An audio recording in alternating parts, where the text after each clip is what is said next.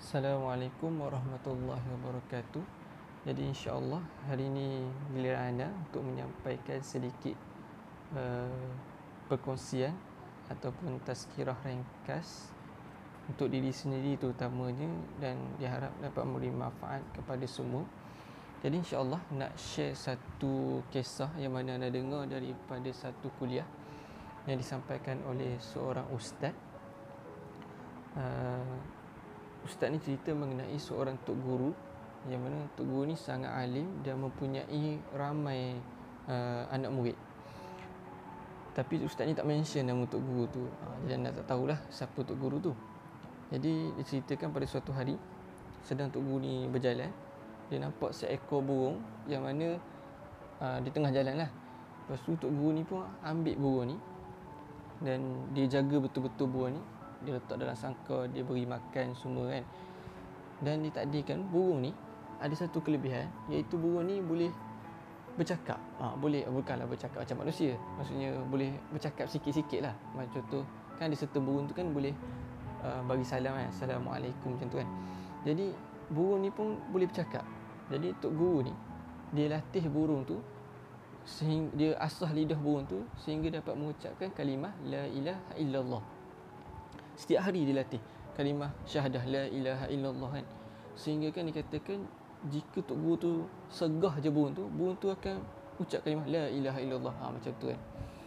Jadi dipendekkan cerita pada suatu hari sedang tok guru tu ada di rumah tiba-tiba seekor kucing ni mari tekan burung tu ha. dan bila tok guru ni perasan tok guru tu pun kejar lah kucing tu. Tapi tak sempat lah sebab kucing kan laju ha, tak sempat lah nak, nak buat apa-apa jadi bila tok guru tu tengok burung dia balik Yang burung yang dia bela tu Tok tengok burung tu dalam keadaan yang sangat teruk lah Parah lah, cedera parah orang kata kan Berdarah semua dan nak mati lah. Dan akhirnya burung tu pun mati. Jadi tok guru pun ambil burung tu dan dia tanam lah burung tu. Dan lepas daripada peristiwa tu ataupun kejadian tu Tok guru ni mengalami orang kata satu uh, kemurungan lah. Uh, Sangat murung lah, kemurungan sangat dahsyat bukannya sehari dua ataupun bukannya seminggu dua tapi bahkan sampai satu bulan dia macam murung macam tu kan. Uh, kemurungan ni uh, kali ni perasan oleh anak murid dia sendiri yang mana setiap kali Tok Guru ni bagi kuliah ataupun bagi ceramah ke apa Tok Guru ni akan terus balik. Uh, tak macam sebelum ni Tok Guru ni biasanya akan macam gurau-gurau ke berseluruh ke macam tu kan. Tapi ni tak Tok Guru ni lepas daripada kuliah terus balik. Jadi anak murid pun berbincang lah.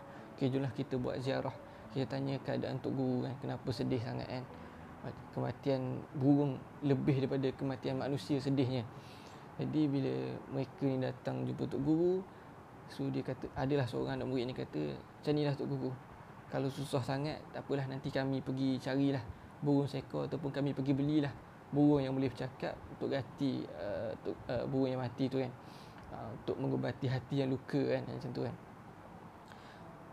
tapi jawapan Tok Guru ni sangat mengejutkan anak murid tu. Ha, mana Tok Guru kata, ya betul aku sedih dengan kematian burung yang aku bela tu. Tapi yang paling aku sedih adalah saat kematian burung tu. Ha, itu yang paling aku sedih. Dia kata apa? Sebab dia tengok sepanjang hayat burung tu, burung tu boleh untuk mengucapkan kalimah la ilaha illallah. Tetapi kenapa di penghujung hayat burung tu, burung tu tak boleh ucap kalimah la ilaha illallah. Jadi ini macam memberi satu tamparan yang hebat lah kepada Tok Guru tu. Tapi memanglah kalau kita fikir dari segi hukum tak ada masalah pun. Burung tu tak boleh ucap uh, kalimah la ilaha illallah sebab bukannya ada uh, perhitungan dosa pahala pun pada binatang tu. Dia bukannya mukallaf pun kan, bukannya berakal pun. Tapi apa yang Tok Guru nak Tok Guru tu nak gambarkan adalah bagaimana situasi dia jika dia berada pada situasi burung tu lah macam tu. Uh, di penghujung hayat dia macam mana. Jadi inilah yang sangat ditakuti oleh Tok Guru ni lah. Uh, dan anda nak kongsi satu quote yang mana anda dapat daripada lecturer anda yang dikongsi dalam grup WhatsApp. Uh, dia kata the biggest difference between money and time you always know how much money you have but you never know how much time you have. Daripada quote ni dapat kita faham yang mana kita tak tahu yang betapa berapa banyak masa yang lagi yang kita ada. Maksudnya dalam kehidupan ni lah kita tak tahu bila ajal maut kita kita tak tahu. Uh, kita tak tahu mungkin boleh jadi dalam masa muda mungkin boleh jadi uh, bila kita tua macam ni kita tak tahu.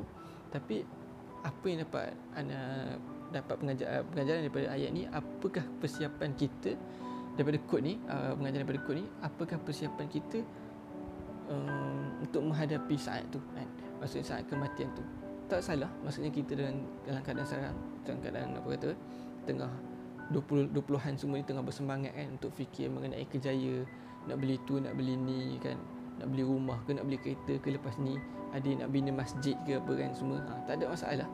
Tapi dalam masa yang sama jangan lupa untuk persiapkan diri untuk menghadapi benda yang paling dekat ya perkara yang paling dekat iaitu kematian itu sendiri.